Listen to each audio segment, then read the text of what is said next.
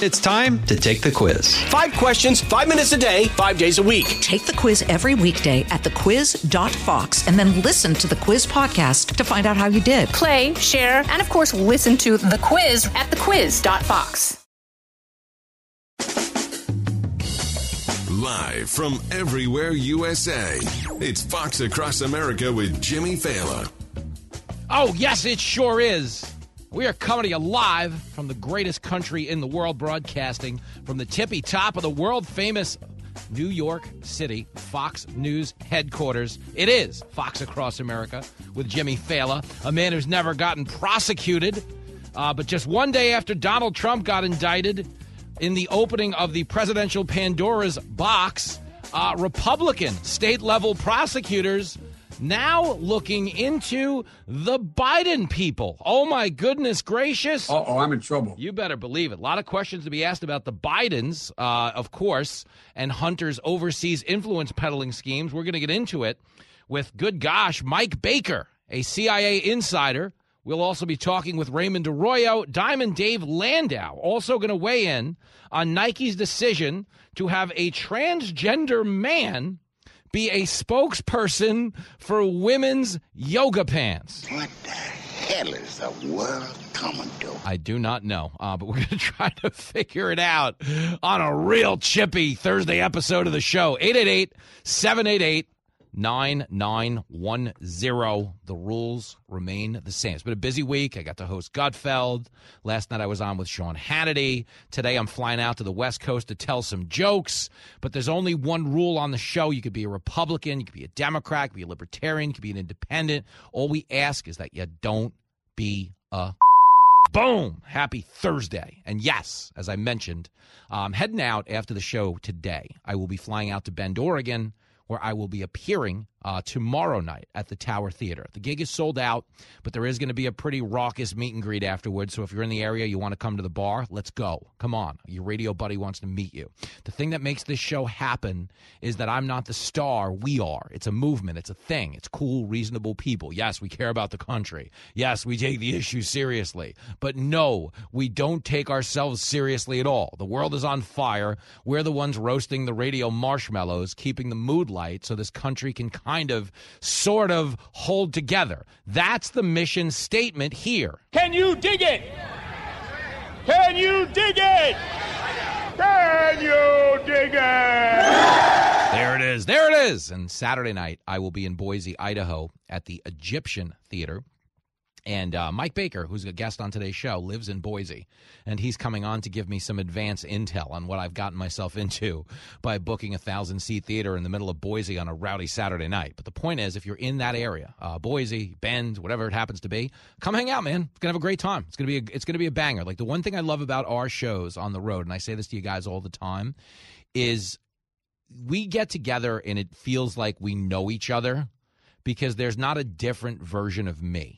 Like you don't hear me on the radio, see me on TV, and then run into me at the meet and greet and like, wow, it's uh, different or sounds different. Or it talks. There's a different vibe. You can't like, you know, you can't like, you can't perform what I am. Like what I am is a mess. Okay, I went to community college, spent most of my adult life driving a taxi and betting way too much money at the bar. Fat, drunk, and stupid is no way to go through life, sir. Not true. Fat, drunk, and stupid has put me at the forefront of the fastest growing radio show in the world. I I, I do not denounce those tactics. It's worked very well. Uh, you just got to be cool about it. But the point is, I love when we get together because it's not a normal meet and greet. Like if you go see a star, like a really famous person, you're like, oh my god, you know. But you see me and you're just like, oh, it's Jimmy Failla. Hey man, you got change of a twenty?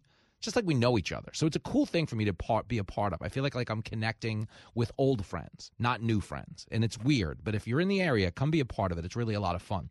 Uh, the one thing you can console yourself with if you don't get to be a part of it is we're about to have some fantastic. I don't think it's good for the country, but we're about to have some fantastic entertainment options uh, this summer and this fall. Because just a day after they went out and indicted Trump, something we've never done in the 246 year history of the country, state level prosecutors now contacting James Comer the House Oversight Committee, and they want answers to serious questions about the president. Are you the big man, Joe? They certainly want to know. Okay. And they absolutely positively think that if we're going to look into a $130,000 payment to hush a porn star in the run up to an election, and the justification for doing so was, well, you know, President Trump, he withheld information from the voters. He didn't let them know he was shacking up with a porn star. Come on, man. You can't hold, withhold information, you know, unless you're Joe Biden getting out in front of the American people and declaring that the Hunter Biden laptop is Russian disinformation. And you're doing it with 51 former intel officials and the help of big tech and the censorship regime killing the story in the run up to the election. If withholding the Stormy Daniels information is tantamount to election interference, what do you call killing a laptop story that involves tens of millions of dollars that were actually sent to the candidate's family. I think he's got a point. Okay, yeah, well, you know, the point is pretty simple. If you follow the laptop, the point is Hunter's a dirtbag. But he wouldn't have gotten the money if Joe Biden wasn't his dad. So you understand the Hunter Biden story really quick. I'll just rehash it for you. Okay, Hunter Biden, and I, I do not begrudge him this. Guy has struggled with addiction, and I get it there, but, but for the grace of God, go all of us. But Hunter Biden was like an actual crackhead.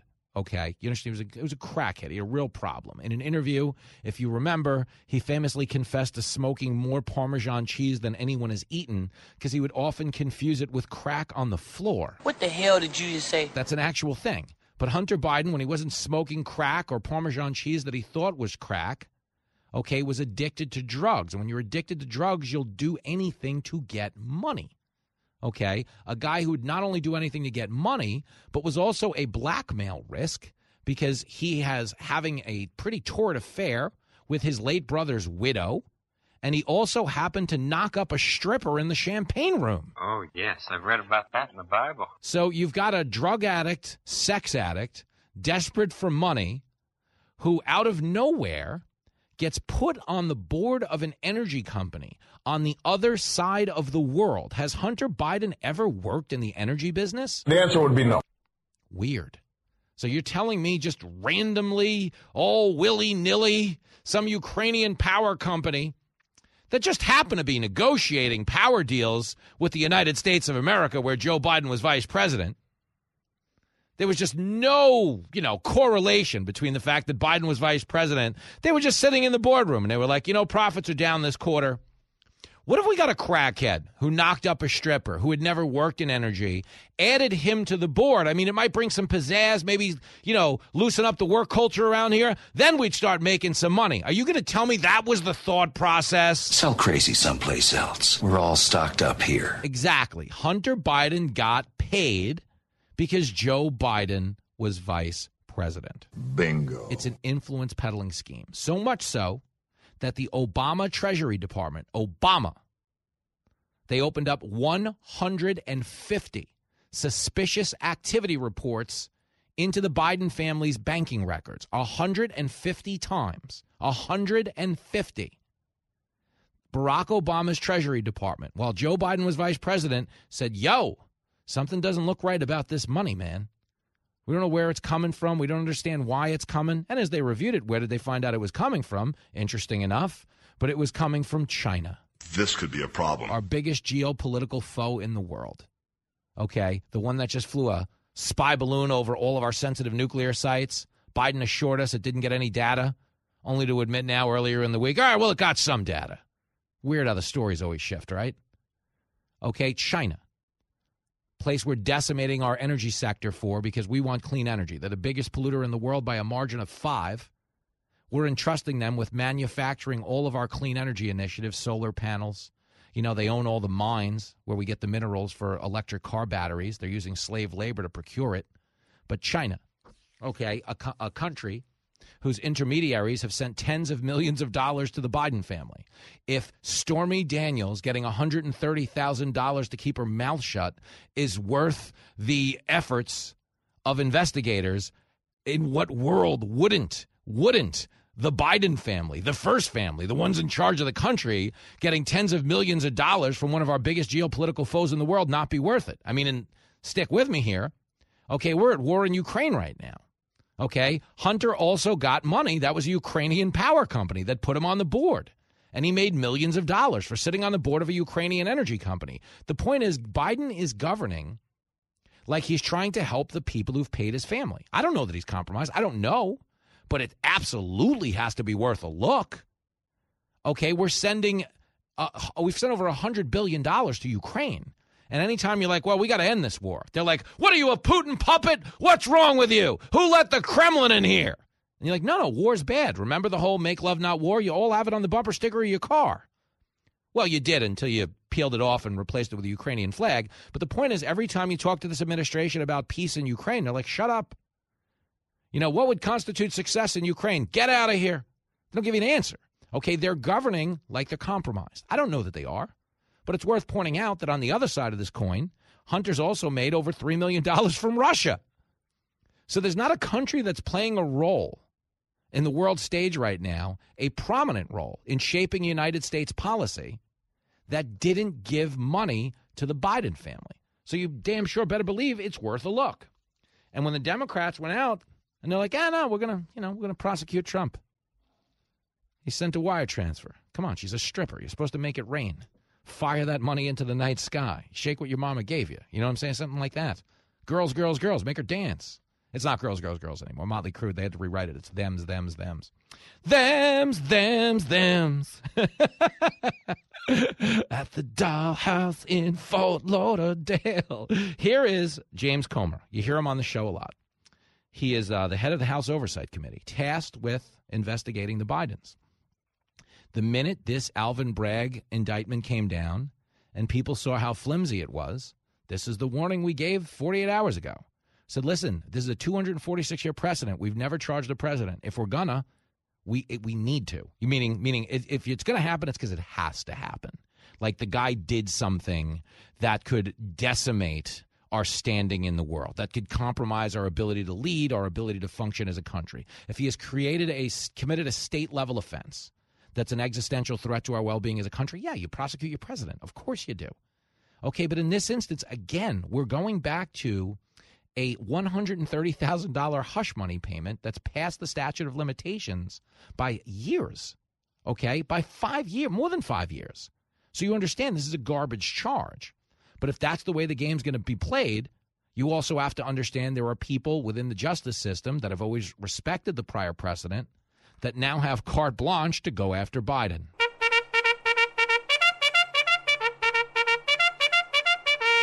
That's exactly what they're saying. Here's James Comer, clip six. And I'll tell you one of the things that I don't think's been picked up a lot that, that's going to be a problem.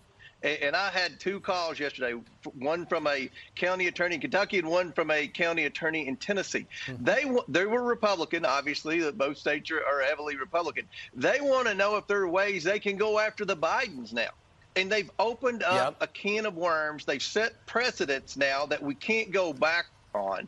And now we're going to see a, a, judicial system that's already bogged down with with doing what they're supposed to do, and that's going after real criminals, uh, people that are uh, committing real crimes, burglaries, rape, uh, robberies, things like that.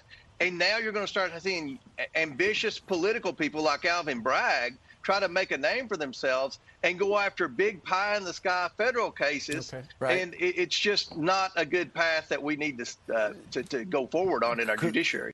I mean, think about that. If you're Joe Biden right now, I mean, dude, you have more exposure than anybody. Okay. And this is not something Republicans were rooting for. This is not something Republicans were like, you know, we got to do this. Let's just start charging presidents. But if you're Joe Biden, you got to be horrified Okay, you know who else isn't happy? Okay, really? If You're going to talk about prosecuting former presidents or people who ran for president? I'll give you a hint. This is not okay. The People's Pantsuit, the Clinton Global Initiative, made raised over a billion dollars. Although it's hard to count because Bill asked for all the money in singles. I believe that together we can make America great again. The point is, Trump is a pretend criminal. The Democrats in the age of weaponized outrage, have portrayed him as a criminal, as a lawless hooligan lunatic. Okay, but Donald Trump, in comparison to the people who ascend to the tippy top of government, is a mom and pop compared to their brick and mortar corruption empire. It's like you take a look at the Pelosi's. Okay, the Pelosi's somehow are like they're getting Bernie Madoff level returns on the stock market because of the insider trading and everything else going on. Okay, believe me, there's so many people who go to Washington on a $170,000 a year salary and retire with a couple hundred million dollars in the bank that nobody, nobody in DC benefits from opening up this can of worms. But here's a news flash. Okay, blinded by partisan rage and fury, congratulations, because every one of you compromised dirtbags just did.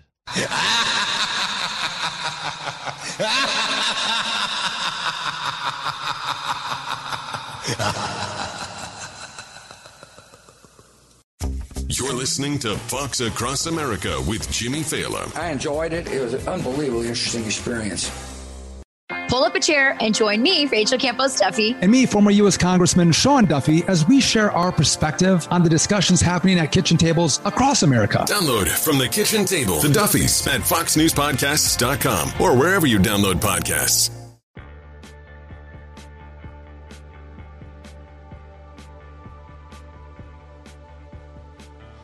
It is Fox Across America. Your radio buddy Jimmy Failla trying to hold this country together.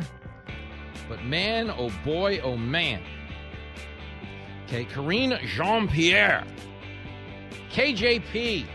She was asked yesterday by Peter Doocy, the man with the best hair in all of cable news. Although it's, listen, asterisk.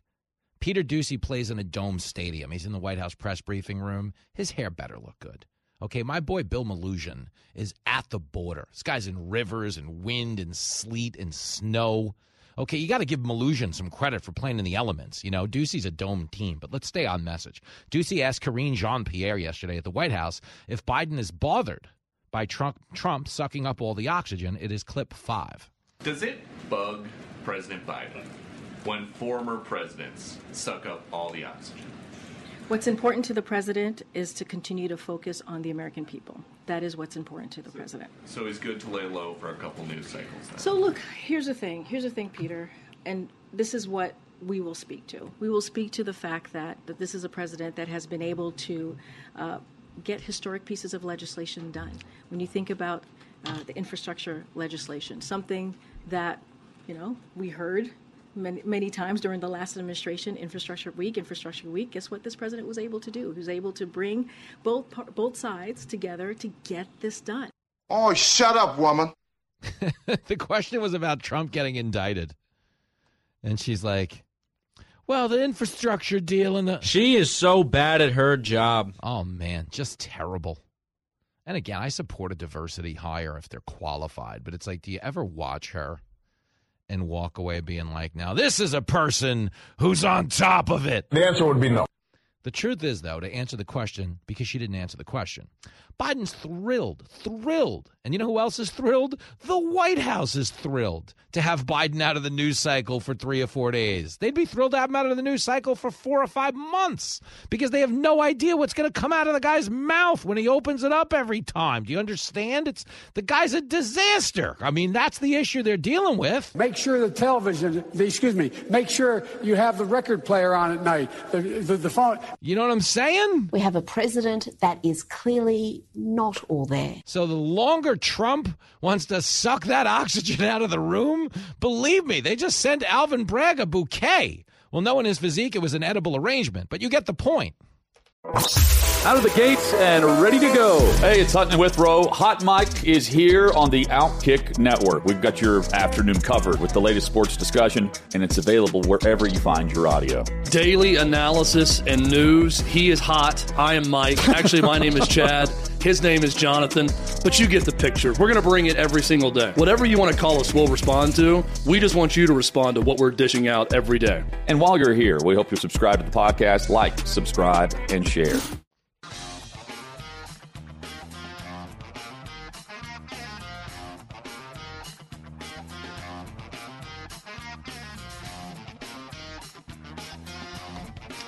Oh, girl. It is Fox Across America with your main man, Jimmy Failla. Jimmy. If you guys watch me on TV this week, thank you. The champ needs the ratings.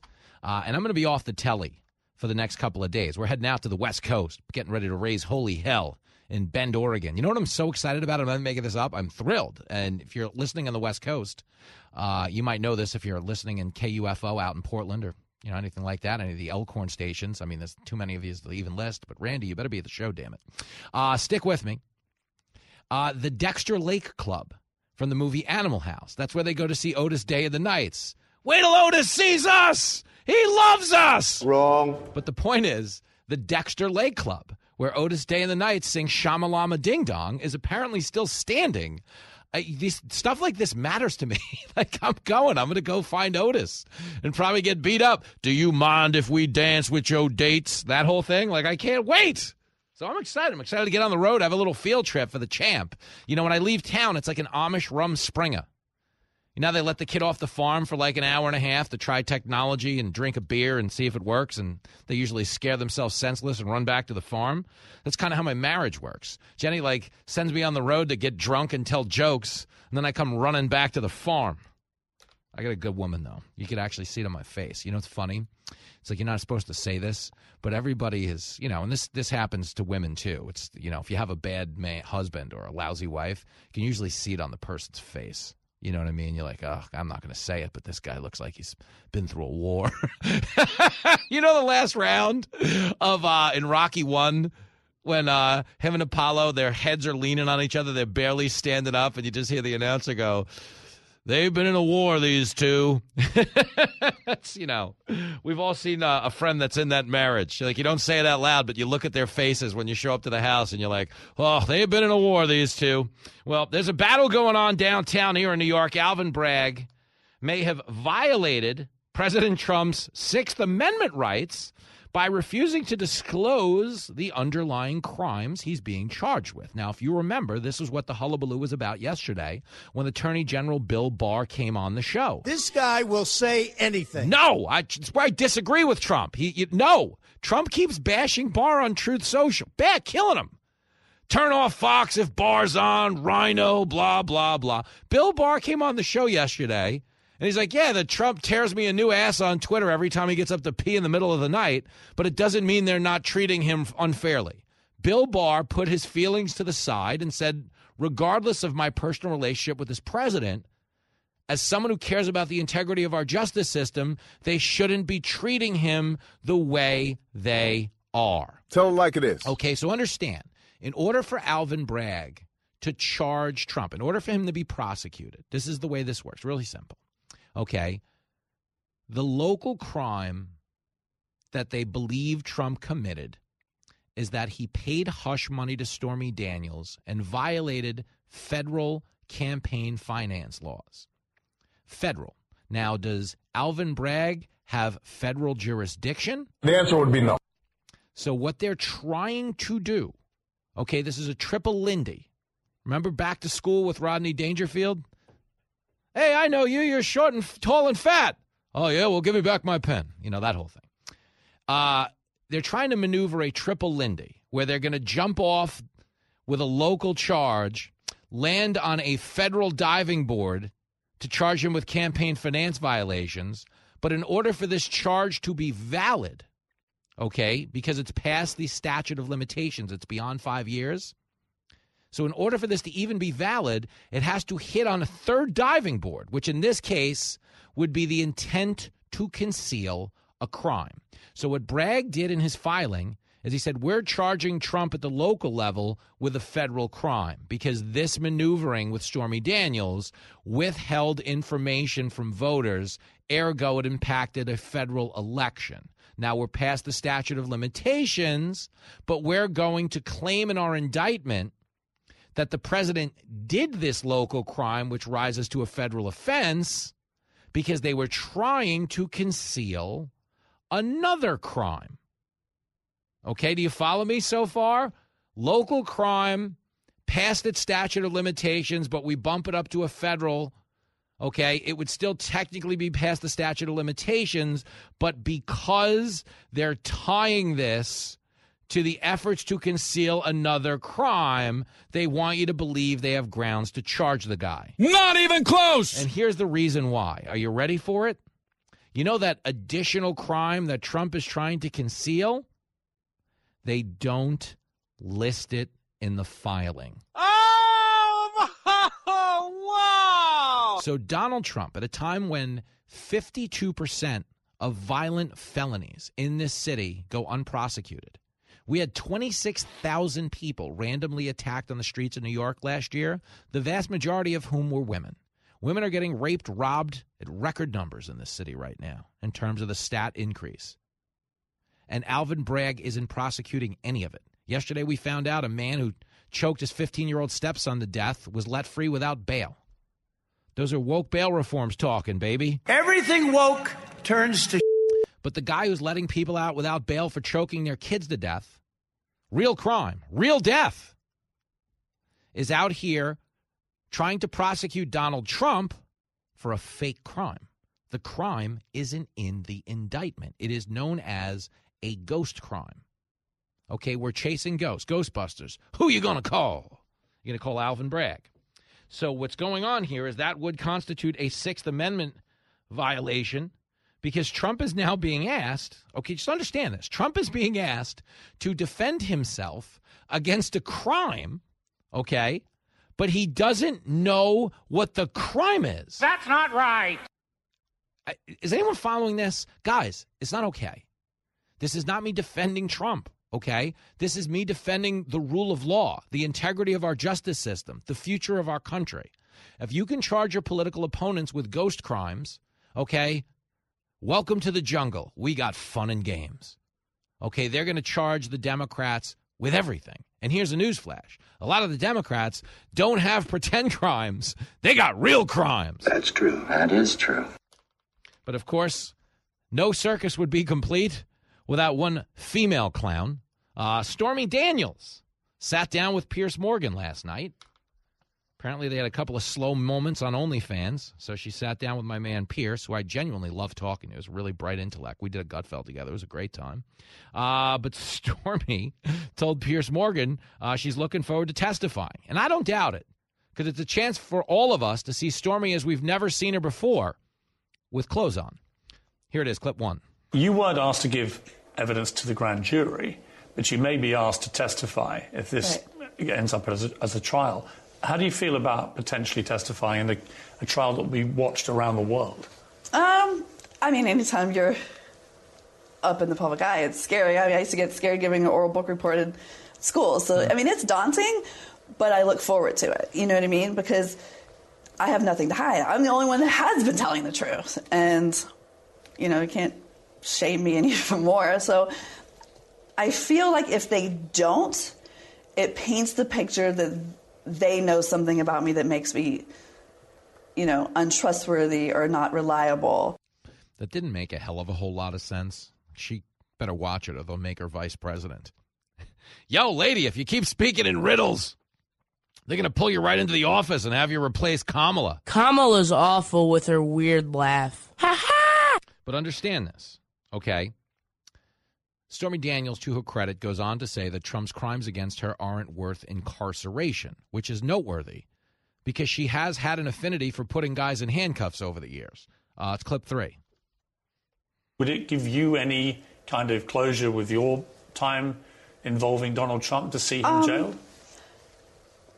Specific to my case, I don't think that his crimes against me are worthy of incarceration. I feel like the other things that he has done, if he is found guilty, absolutely, because a bigger problem is that if these allegations against him or whatever else that we don't know yet, he is found guilty or the evidence suggests that he is or whatever, and he doesn't, that it's going to just basically, I mean, it opens the door for other people to to think they can get away with doing that and, and worse. So you understand, give her credit she's making a lot of money mocking Trump on Twitter, and she's certainly selling uh, all kinds of interesting photographs on OnlyFans right now. Hubba, hubba. There's some things going on, I'm not going to lie. Uh, but she understands at the very least, like, what's going on here is two consenting adults made a legal agreement and money was exchanged Okay, no one was denied their half of the agreement. No rep, no one misrepresented themselves in their terms of the deal. And understand, Stormy Daniels does have additional grounds to be mad at Trump because a lawyer just ordered her to pay him more legal damages from a defamation of character suit. But even Stormy Daniels, a porn star, okay, people who are pretty impulsive by trade. I got a bad grade, professor. Well, I'll tell you what you can do to change it. These are usually pretty quick conversations. I mean, zero to 60 in the porn star world. You know what I'm saying? I love it when you talk dirty. But the point is, even she has more emotional discipline than the Democrats we're talking about right now. Okay, so when you're looking at the rule of law in this country, when you're looking at the state of prosecutions and judicial integrity, if you want to know why people are saying words like banana republic, okay, it's not because of people who interact with bananas for pay like Stormy Daniels. What the hell did you just say? No, no. It is all about the dirtbags on the Democratic side of the aisle. Correct mundo. You're listening to the show that Standard & Poor describes as Standard & Poor. I would say he's incompetent, but I don't want to do that because that's not nice. This is Fox Across America with Jimmy Failla.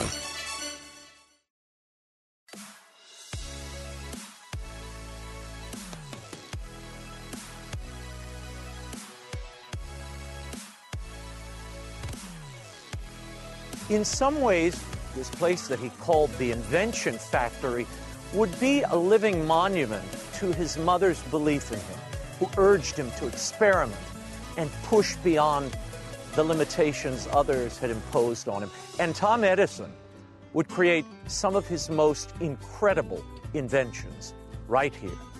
So he created really a team approach to research which had never been done before. And people would come and even offer to work for him for nothing. I always tell, you know, our young people that's called an internship today, but but they came because they wanted to learn. He did pay his employees, but people would show up and they would, you know, really beg to have a position with Edison.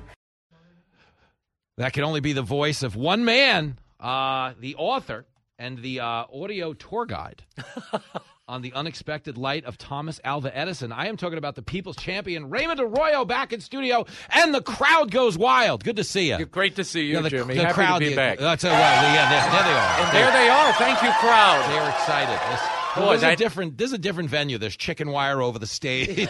it's like the Blues Brothers. They're throwing bottles at us. That's all right. We're we're of the people. So I had made a promise to the people, you know, because I'm going to be in. Uh, I'll be in Bend, Oregon, Friday. Beautiful night. place. I will be at the Tower Theater. Very excited, but it is sold out. So I wanted to offer them a consolation prize. My Oh. consolation is if they can't get into the Tower Theater, they can turn on the Ingraham Angle and see who in the guest host chair Friday night. Raymond Arroyo. Oh, there it is again! Oh, look at that.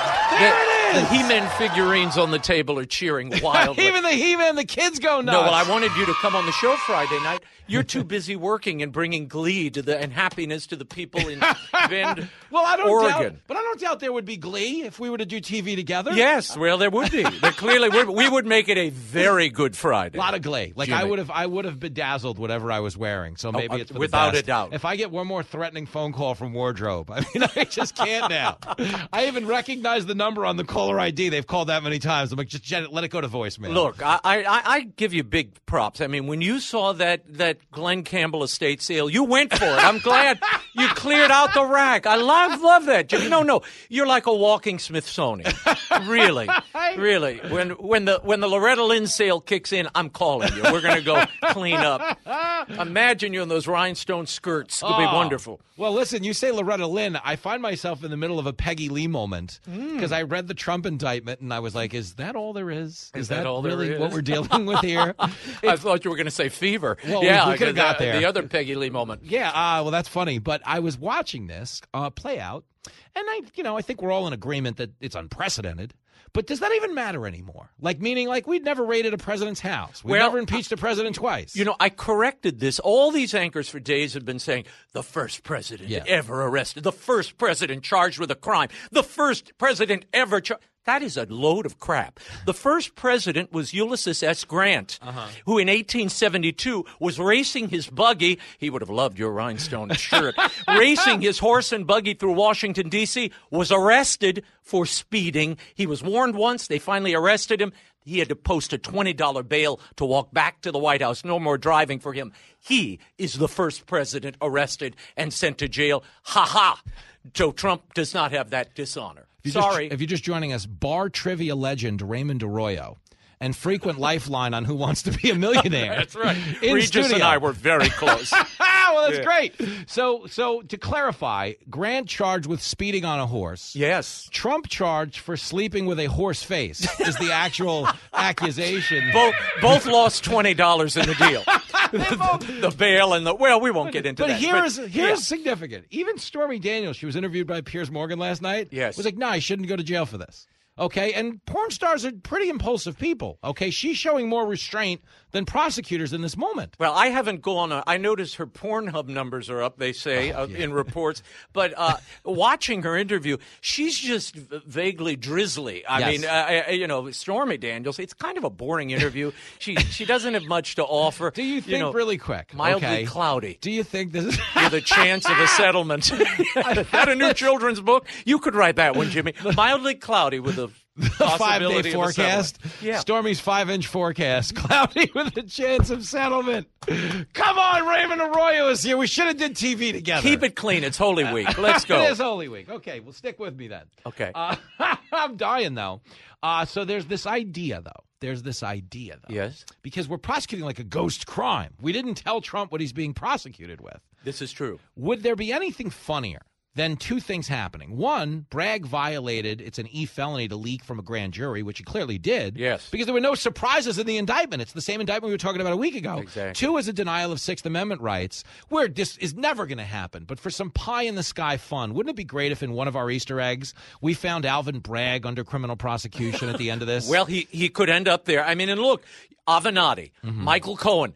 There, there is a there is a, a trend line here for Oh, the- man. The, Trump attackers end up getting ground up in their own machinery. Yes. this has happened before. Could happen again. Trump is going to get off clean on this one. Oh, I, mean, I- I don't, it's a I- ridiculous case. I agree, but Alvin Bragg, beware, because a lot of Stormy's videos end with men in handcuffs. So play some defense. Raymond Arroyo, where did the time go? I don't know, but oh, and the unexpected light of Thomas Alva Edison. Go buy it and watch the Fox Nation special. It's this will reading. bring families together at Easter, Jimmy. It's what we need, and we have to be remembered of the great American lives. Thank you. Uh, and I'll Um, no, I love American about it later. exceptionalism. It's the best. And It thank you for indeed. stopping by. Raymond Arroyo. Always we will pleased always have this. Watch the Ingraham angle tomorrow night, 10 o'clock Eastern Standard Time. You're welcome. We'll be there. Kill 'em in Bend. Live from everywhere USA, it's Fox Across America with Jimmy Failla. Oh, you bet it is. And we are back in action. Ready to roll. Mike Baker's coming by. Mike Baker, I don't know that he's ever been on the show. He's all over the Fox News channel. He's been on it for about 10 years. Uh, former CIA inside man. He knows things. Black ops. He can kill you with his bare hands. Uh, well, he is going to stop by to explain how, man, oh boy, oh man, China, who's now on a war footing, not thrilled with our interactions with Taiwan, could be getting ready to kill a whole lot of people right now around the world. That can't be good. We are on the precipice. It's one of the reasons this show sounds like I get paid in Tide Pods and cheap tequila. I'm trying to keep this country calm because we're on the precipice of a lot of late stage empire stuff. It is a mess out there. And we absolutely positively do need a change in leadership. That being said, my job isn't to tell you who should be in charge. My job is to give us a forum as the employers to figure out who our next employees should be when it comes to running this government. Because as it stands right now, We have people in Washington that don't know what they're doing. None of them. It's a mess. Okay. Earlier this week, we got the revised story on the Chinese spy balloon. Now, if you remember the way that story started, was well, there's no spy balloon. There's a bunch of nutty Republicans saying there's a spy. All right, there's a spy balloon. But don't worry, we shut down all of its spying capabilities. We made sure it didn't get any data. But don't worry, this isn't going to be tolerated. And then it flew across the country over all our most sensitive nuclear sites, but they were like, don't worry about it, not a big deal. And then they finally shot it down over the Atlantic Ocean, first time Joe Biden's ever done anything to lower inflation.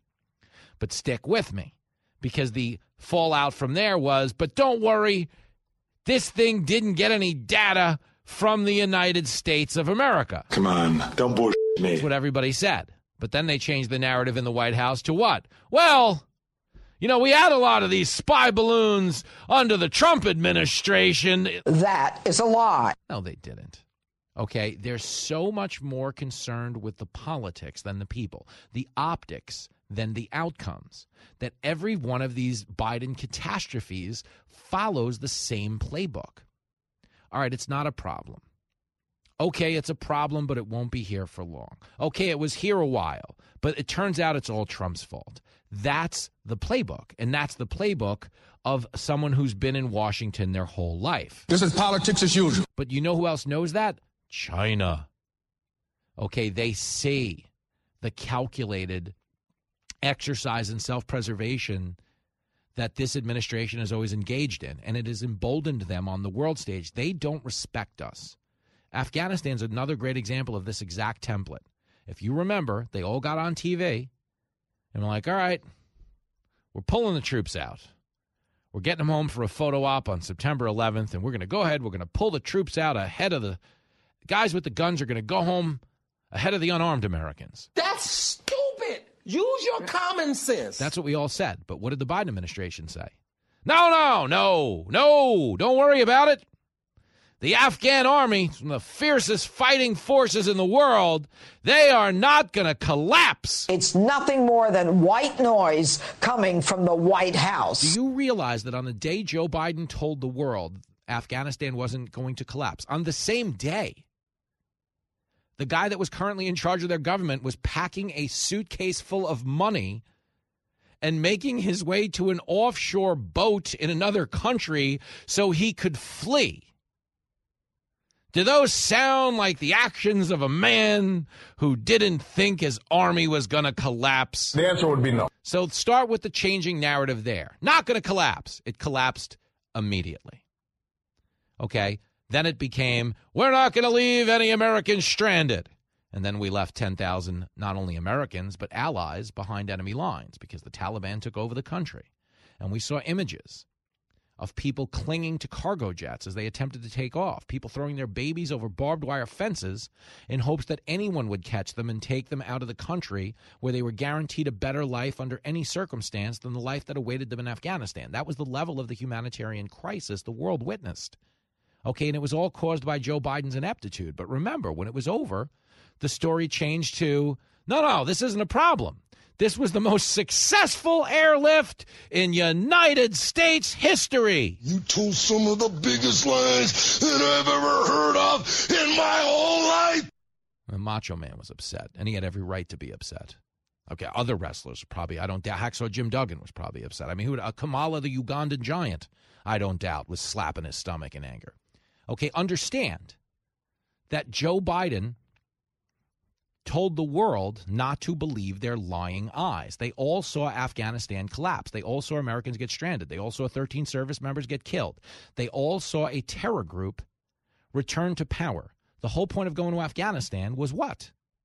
It was to make sure in the aftermath of 9 11 it didn't become a breeding ground for terror groups. Well, lo and behold, after 20 years of untold amount of blood and treasure spilled in that country, we left with a terror group in charge of the government sitting on $85 billion worth of our weapons. Do you understand? That's how it ended. Biden is such a disaster. But he got on TV and he said it was a win. Okay, the world saw the obvious lie. They saw the obvious political calculus. They saw the exercise in self preservation. And they went, oh, I get it. The people running America right now are a bunch of clowns. That's what they said. That's exactly what they said. And what did the pivot come become from there? Every Democrat and every surrogate in the media ran on to the closest TV they could find and they were like, well, you know, this whole withdrawal is Trump's fault, right? The media is a bunch of losers. But that's what the story became. Well, all right, all right. It's not a problem. Okay, it's a problem, uh, but it's not going to be here for long. Okay, people got killed, Americans got stranded, the Taliban's back in charge, the government and the army collapsed, but it turns out it was Trump's fault. That's the playbook again and again and again. They try it on inflation. They try it on the border. They try it on everything. And that's why in this moment, you're seeing the bold steps on the world stage that never took place before the kidnapping of journalists by Russians, the encircling of Taiwan by China. Okay, here's the China reaction yesterday. Kevin McCarthy went and met with the Taiwanese president in California, showing the balls that this administration isn't showing. Because sadly, on the world stage, the only thing people respect is strength. There's a term, it's called peace through strength. We don't have that in the world right now. We have chaos through teleprompter.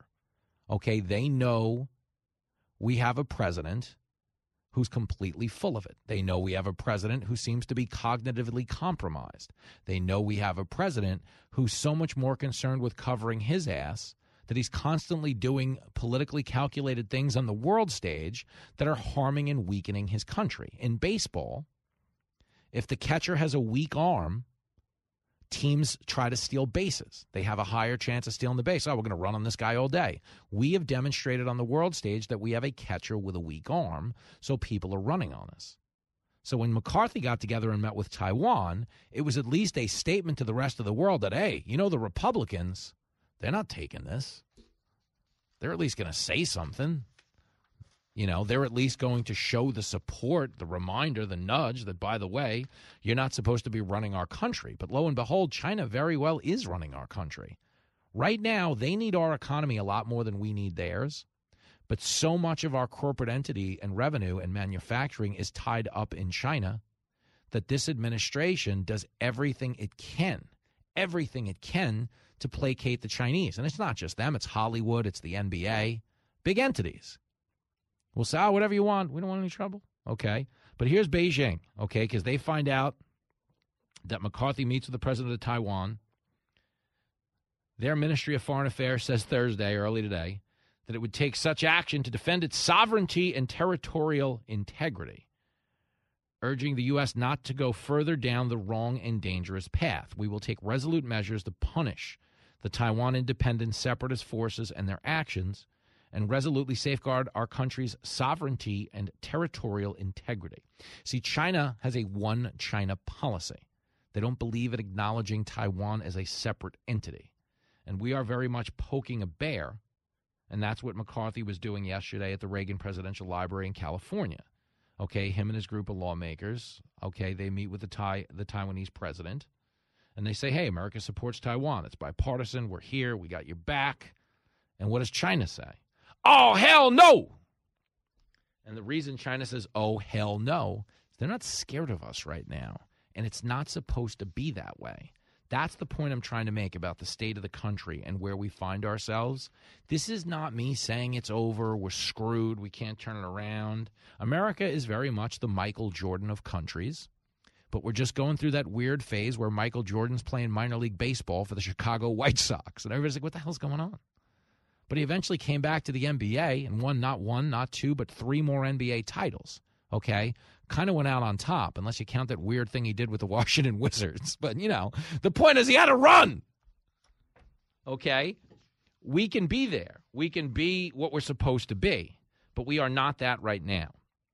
Okay. When Kevin McCarthy gets out and signals, you know, strength on the world stage, I am thankful for it. Okay. And the reason I'm thankful for it is because the only way we're ever going to stabilize all this unrest in the world is if we do have that unifying force that nobody wants to mess with. Do you understand? We used to be the team nobody wants to play. Okay, every parent who's had a kid in a youth league sport has had probably one experience over the course of 10 or 12 years where you saw one team get off a bus.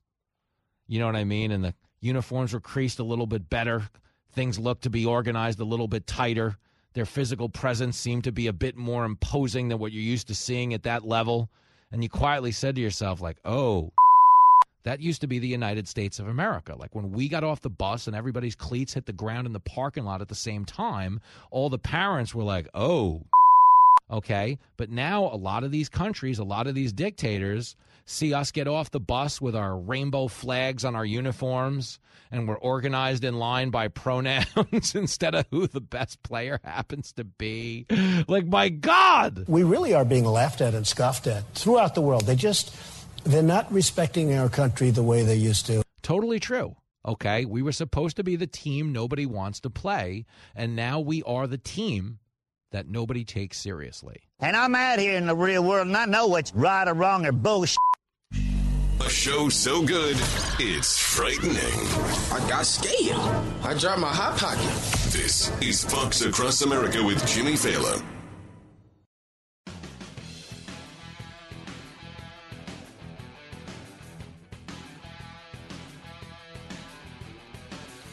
It is Fox Across America with Jimmy Failla. We're going to be talking to Mike Baker in the next break, former CIA operative. The guy knows things. Uh, his opening act out in St. Petersburg Beach, Florida. We're talking to my man Wally. Yo, Wally. Yo, Jimmy. My man. How you doing down there? um, you know, I have to put blinders on when I drive Gulf Boulevard during spring break and the Easter holidays. I'm going to get an award pretty soon for my 50th airbag. Wally, are you on speakerphone, you pervert?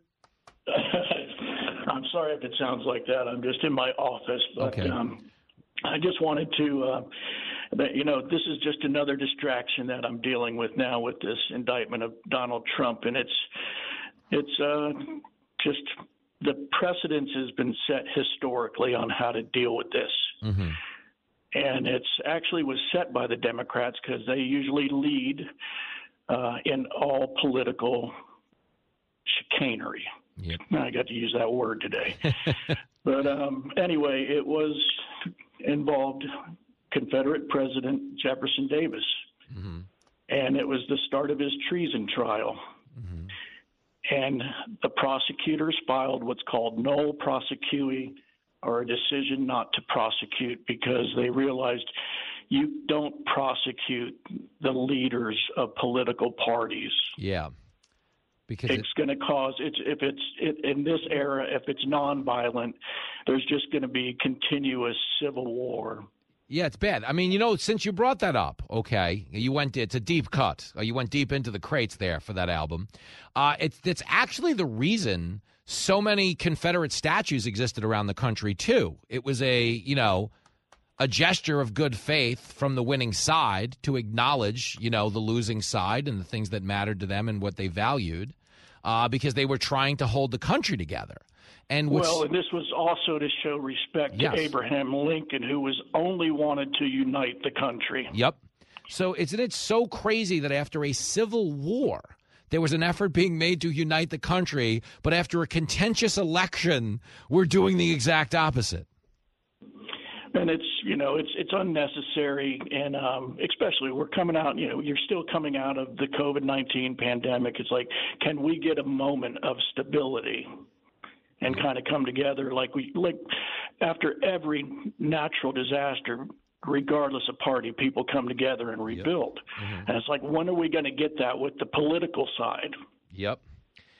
And uh, we're not there yet, but I want to believe that people are outgrowing this way of doing business because the yield is, you know, nobody has anything to show for it. Everything in the country is worse right now under this administration. And of course, the relations are worse. So if I was you, I would take the blinders off and drive back down the spring break. I, well, I got one more research and a way to bring the country back together politically. You, you always have two teams. There's Democrats and Republicans, and the Republicans are looking good going into 2024 with their with their bench. So we need the Democrats to have a good bench, and I'm recommending uh, Joe Manchin and Kyrsten Sinema. Okay. Well, listen, they have uh, absolutely gone above and beyond to demonstrate bipartisanship at a time when we need it.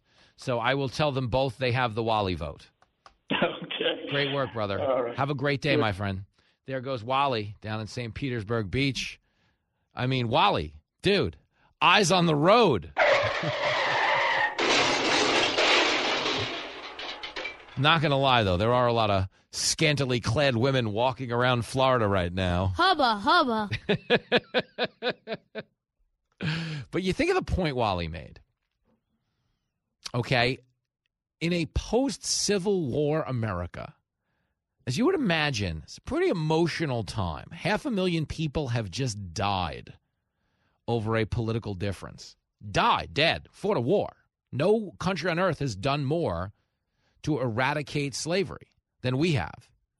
Yet we're still sitting here trying to convince people folks are oppressed in 2023. I'm like, wait, come on, man. You guys are so stupid. It's the most tolerant and inclusive society in the world. But they're still running that fake oppression card because it's politically viable. But when you think about how stupid and childish and sophomoric, and you know, you talk about late stage empire stuff, we're fat, spoiled, and stupid as a country. We now invent grievances, invent grievances. We go, oh well, you know, we haven't had a woman yoga pants spokesperson that's actually a man yet. So if we don't go do that, the whole country's transphobic. Burn it down. You know, we have a manufactured civil rights movement going on. But at a time when we actually fought a war for real human rights, the other side was still able to acknowledge the importance of not prosecuting their opponents. But we can't do that now. I got to be honest, it's embarrassing.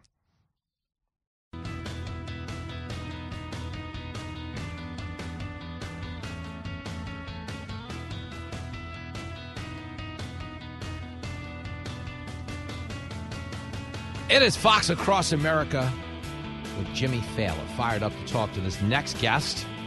Uh, word on the street is we may very well run into this gentleman in Boise, Idaho, uh, this very weekend when we're out at the Egyptian Theater. He is, of course, a former CIA officer, and he is giving me the advanced scouting on what I'm getting myself into in Boise. Mike Baker is here. Hey, man. How you doing, man? How's it Hey, looking? We are the entire town is is uh, is moist with excitement over your, your upcoming visit. So, so be prepared. No, is But, that a, uh, was that a CIA term or is that uh, what I think it was? No, it, it is. It's a, it's an old uh, uh, agency term.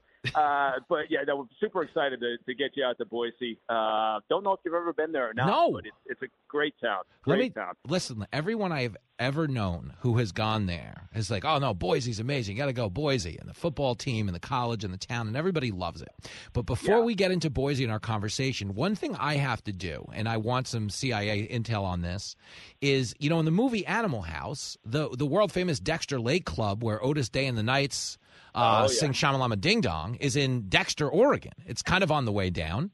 Uh, should I show up at the Dexter Lake Club tonight and, and ask somebody if they mind if I dance with their dates? Do you mind if I dance with you? Well, no? um, yeah, I you, you definitely should. Yeah, right. you know what? That's the great thing about road trips Mhm. is you know, in all seriousness, is that chance to see uh, there's Yeah, of sorry, course. stuff that you just wouldn't see. They really are Uh, moist, by the way. You hear the language on Baker? They're moist. They're excited. I get it. Oh, guys, Good stuff. yeah, and I, I, I, so I would. I, I think you're gonna have a great uh, time. I understand you're gonna be out in where Bend, Oregon. I think. before? Yes. Yeah. Yeah, yeah. Beautiful town, uh, great part of the country, and uh, and that drive is it's relatively easy drive, and it's, it's certainly scenic. So Yeah. you're gonna have a, you're gonna have a great time as long as you get uh, don't get arrested. Yeah, we're talking to Mike Baker. Understand the kind of drive I'm used to is like a former New York City cab driver. Is you know there's like a hobbit in the back seat trying to hit me with a hammer. You know, it's uh, you know a, a, a fire truck needs to get through six lanes of shuttered traffic. You know, people are screaming. So I don't You know know. This- yeah, go ahead. This is not like that. Not. You'll, you'll you'll have vast stretches of beautiful uh, mountain scenery Uh-huh. uh and countryside to drive through, and not a single hobbit. Oh man, no Uh, so, hobbits. yeah. What the No, hell? no. Did they Yeah, not read? Did they not read my rider? What about making me feel at home? It, it's so Oh, funny, man. It's gonna be great. Yeah, and you and, and I tell you what, when, when you get to Boise, uh, the theater you're doing, the Egyptian Theater, is uh, is a fantastic place. Oldest theater in, in Boise, um, and uh, you know Boise was founded in I don't know like uh, you know, 1000 BC or something, so it's ancient. And uh, and so it's but it's a beautiful old theater. You're gonna love this experience. All right, no, this is rad. This is all great intel, Mike Baker, and uh, I will. So I will have you know. So I'm going to be driving down from Bend on Saturday, and then you're tasked with. I guess we need to find a cigar or a whiskey. Does, is there anywhere out there that serves both before the show? Oh, before the show, absolutely. And We'll we'll go to a cigar bar there, and uh, and I don't know how many whiskeys you want before the show. Trying to Uh, play defense.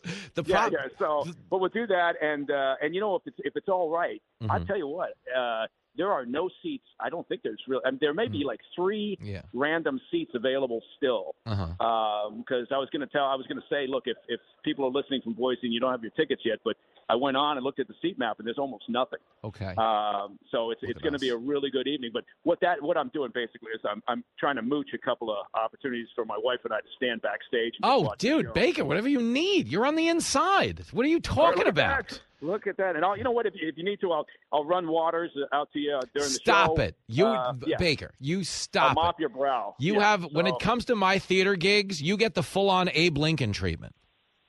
Kid- kidding. No, dude, stop it. You tell the missus. No, I have to, like, I'm not kidding. My sound check is like an hour and a half before the show at these gigs. So I'm, I, but, but the point is, I'll be there backstage with you and the missus and whoever wants to be in the entourage. And yeah, no, stop it, dude. We're doing this. So Fantastic. I'll, just- I'll, I'll bring all the kids. I'll bring the dogs. I'll bring the cats. we'll be we'll be back there. Outstanding. It's like the Waltons standing backstage watching you. No, I think it's good. It's it's nice. I roll in like it's like an it's a rapper, but it's a different version of a rapper. We bring uh bring the whole barnyard jamboree. Um, give me give me one piece of intel. I really quick, okay? Well, one of the things I was kind of back and forth on this week was the spy balloon. So the story's kind of changed on the spy balloon. It went from they would didn't get any intel, don't worry about it, to all right. It turns out they got a little intel. Um, is there any way to discern what that even means? Uh, well, first of all, it means that the administration currently here in the U.S. um I think, just probably believes the average American is an idiot and will, will believe anything that they tell them during these pressers. But the idea somehow that the uh, this this uh, spy balloon was not transmitting data that it was collecting real time back to the Chinese regime is just absurd, right? I mean, it, w- w- what were they doing? Were they recording it onto reel to reel tapes or? It was, it was a then- Betamax. yeah, and then they collect it later on. I mean, so it, it, it was it's insane for for John Kirby or anyone to stand there and go, well, we really don't know. We haven't assessed. Of course they did. That's the whole point of the spy balloon. That's why it it was loitering over sensitive facilities. And so, you know, it, again, I get it. You know, administration wanted to have all the details possible before they took action, but that's insane. That's not you. That's not how you run a government. That's not how you run a military or an intel community. You have to be able to make decisions with imperfect information. And you have to, at some point, get off the X and, and make a decision. And they should have made that decision before it got over, you know, our uh, our landmass. Once once it once we realized what it was, um, as soon as the opportunity presented itself, we should have taken it out. And, and would you say we had opp- like ample opportunity? Like if it's over Alaska or northern Montana, you probably have a couple of open spaces. No, You know what? When you look at the the population of Alaska, you think. I- don't know what they were thinking. It's three but, yeah, guys. was- We could have called them. That's right. we could have we could have sent them individual postcards. Uh, but they look. They, they, there was no uh, logic to their their explanation. And so you're right. The, the kind of the, the the way they presented this has changed. They've shifted a little bit, and and now they're saying, well, yes, they did collect some intel, but no, it wasn't all that serious. Um, But I, I don't know what. Again, I, I don't know what the thing is. If we if we did this, if we floated a balloon visible uh, to to their population, uh, they wouldn't let it traverse uh, the entire nation of China before shooting it down. no, no chance. We're talking to Mike Baker, former CIA uh, officer. We're having a grown-up talk about all things uh, America. Uh, here's one thing I wanted to add to that. So when the rest of the world sees the political calculus of this administration, because it clearly seems to be an exercise in protecting the brand more than addressing the issue of China spying on us. Do you think when the narrative shifts from, all right, this didn't get anything, to fine, it got a little bit, to, you know, Trump had this stuff happen too. Do you think the rest of the world sees the po- politics being the priority here and that kind of emboldens them? I think it does, yes, and and and you're and you're right to point out. Look, it's not just this administration. Right? You have to be careful about Mhm. you know eh, about being pragmatic and Yeah. understanding that they you know they they've viewed uh, this administration, they viewed the previous administration because of all the noise and chaos Mm-hmm. as as being unserious, Mhm. right? And that has an impact on what their short and you know midterm strategy will be, Mm-hmm. particularly when you're talking about a country with the resources of, of the Chinese regime. And look, Xi has locked himself in as president for life, basically. Yeah. And so they they are he is in a unique position compared to past uh, efforts to analyze what the Chinese regime's plans or intentions are. Right, Yeah. that's shifted now, and I think Xi firmly believes that they are very close to getting to the top of the food chain, which is where he wants to be, obviously. Yep. And eh, that has to factor into our calculus. But I think they do look at, at our administrations and don't necessarily believe that we're uh, serious and that we're playing to politics, as you said. Yeah, that's a great point. And and you know, Xi, since you brought him up, he had also reached out for tickets to the Boise gig. I did say no. You said no? Yeah, not to Xi. Oh, like- dude! See, this was an opportunity for detente. Um, could have been could have been me and Xi standing backstage, you know, kind of laughing and poking each other in the ribs. It would have been a good scene, but uh, never mind. All People- right, People don't go. people don't realize we're a couple of knob creeks away from peace in this world, and uh, I just blew it. oh God, yeah, it's it's uh, it, it is an interesting time. Look, I think when you look at the relationship that China has with with Russia, right, and obviously Russia is sort of in the in the stepchild seat, right? Yep. They're they're the supplicant here, um, but the dynamic there is a little different than it has been in the past, and there's always been this connection between Russia and China that sometimes it's it's best friends, sometimes it's not. It just depends on how China views the relationship and what's in their best interest mm-hmm. but it's a little different now, right? And I mean, and China looks at the Ukraine conflict and thinks this is great. Both Russia and the U.S. in a, in different ways are getting kicked in the ass. Yeah, right? yeah, they So, love this. You know, and and they're buying cheap energy from Russia, and they're they're strengthening the the, the concept of the of their currency being, you know, uh, fair game for trade uh, in the Yep. world markets. Mm-hmm. Uh, so they're taking advantage of it, and it's it's a this is a very delicate time. Yeah. I, I, I don't think you can, you know, overstate that. And, you know, there's so many peripheral things that kind of take priority in a news cycle these days, but none of them matter in comparison to, like, the fact that the world's going sideways, you know, at a pretty high level right now in terms of, you know, foreign policy. Probably will be the most consequential portion of the Biden administration for all the things we talk about daily, like inflation and the border and everything else. Uh, they have uh, not been the best away team, if you will, uh, here in this administration. One last thing I wanted to throw at you. So, the, so the Taiwan deal, okay? McCarthy meets the Taiwanese president yesterday, and I know we're trying to signal our support for Taiwan, and China doesn't like that because of the one China policy. What is our, uh, you know, gain here? You know, because I guess we're demonstrating some strength by solidifying that relationship, but at the same time, that's also kind of poking that Chinese bear a little bit. Uh, is that the is that the point of this? Is this our way to show the teeth that we didn't show previously on other issues? Well, I think I think yeah, uh, poking the bear is, is, is part of it. It's um, it, it is uh, important, I think, for people to understand that that uh, Taiwan and supporting Taiwan in this bizarre sort of one China policy Yeah. ability, right? The parameters are set, right? So there's there's limited room on the on the on the playing field, but it is important, right? Taiwan's not just because you know they share democratic values. Um, also be for economic reasons, right? They manufacture just about all the chips that we use. Um, and, you know, the idea that the Chinese regime feels emboldened enough, as they have in the past, frankly, to threaten us and say, you know, don't meet with Taiwan's leaders. You know, I mean, that's that's insane, Yeah. right? That that they would feel uh, so strong that they could say that. And then, of course, the next thing they do is, you know, conduct live fire exercises and sail some of their ships out, you know, southeast of Taiwan or even blockade Taiwan as they're sort of soft blockading right now. Um, but it is important to to to show resolve. Um, but you're right. The, the danger is that the rhetoric heats up so much that it takes on a life of its own. Um, so we have to hope that we have serious players in the White House and State Department and military who understand, you know, just how far you do want to go. Nobody wants a war. China doesn't want a war, right? They, they Chinese regime hates chaos, right? Yeah. They don't want because they, we can't predict what will happen, and they Yeah. want certainty. So they don't want it. We don't want it. Uh, so we need to understand what the point of our support is and just how far to go with that.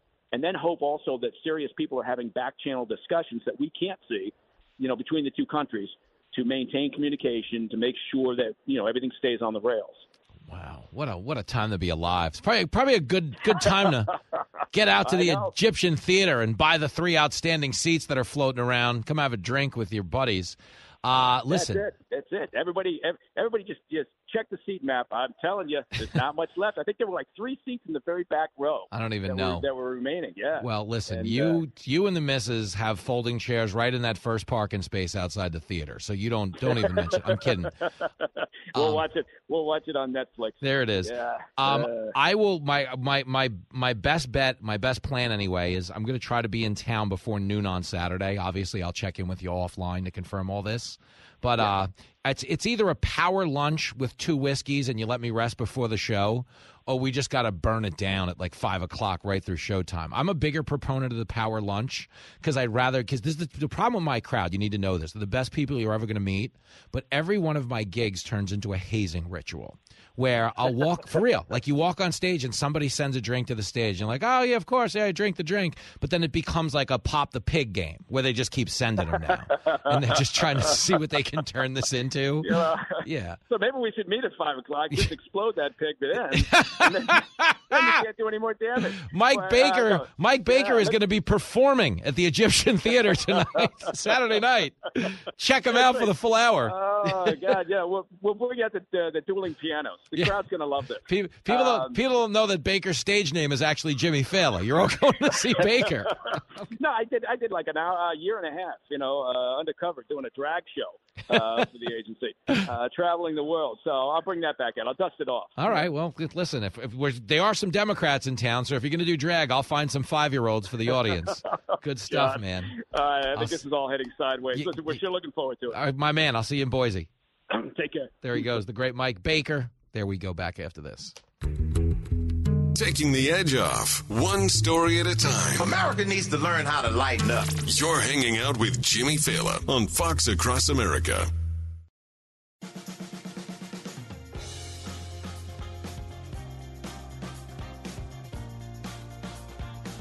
Oh, girl.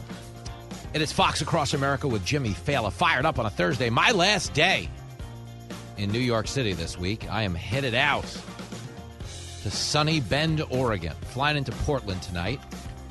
You know, I don't feel at home if I don't see a tent city. So uh, we're going to go into Portland, fight some Antifa people, burn down a courthouse or something, you know, local fair, when in Rome. Uh, and then I am heading down to the Dexter Lake Club. I am going to the Dexter Lake Club tonight. You know, if you're listening, you're out in Dexter Lake, Oregon. You want to meet your radio buddy, Jimmy Failla. How do I not go to the Dexter Lake Club? Come on, it's iconic. I need to get from Portland to Bend, but we were able to ascertain that the Dexter Lake Club is kind of on the way. It'll about add about 40 minutes to my trip. There is no way, none, zero, zip zilch, that a guy who spent most of his adult life driving a taxi in New York traffic, okay, considers an extra 40 minutes of highway an adversity worth avoiding. Like, dude, do you understand? Like, I have fought mariachi bands. Well, they got in a fight. I had a mariachi band get in the back, fight in the backseat of my cab. I got hit by a trumpet on Cinco de Mayo. it's crazy. They were fighting. I was just there laughing, but an instrument went flying and clocked me. But uh, I know I've seen things. I've seen Clay Henry, the beer drinking goat.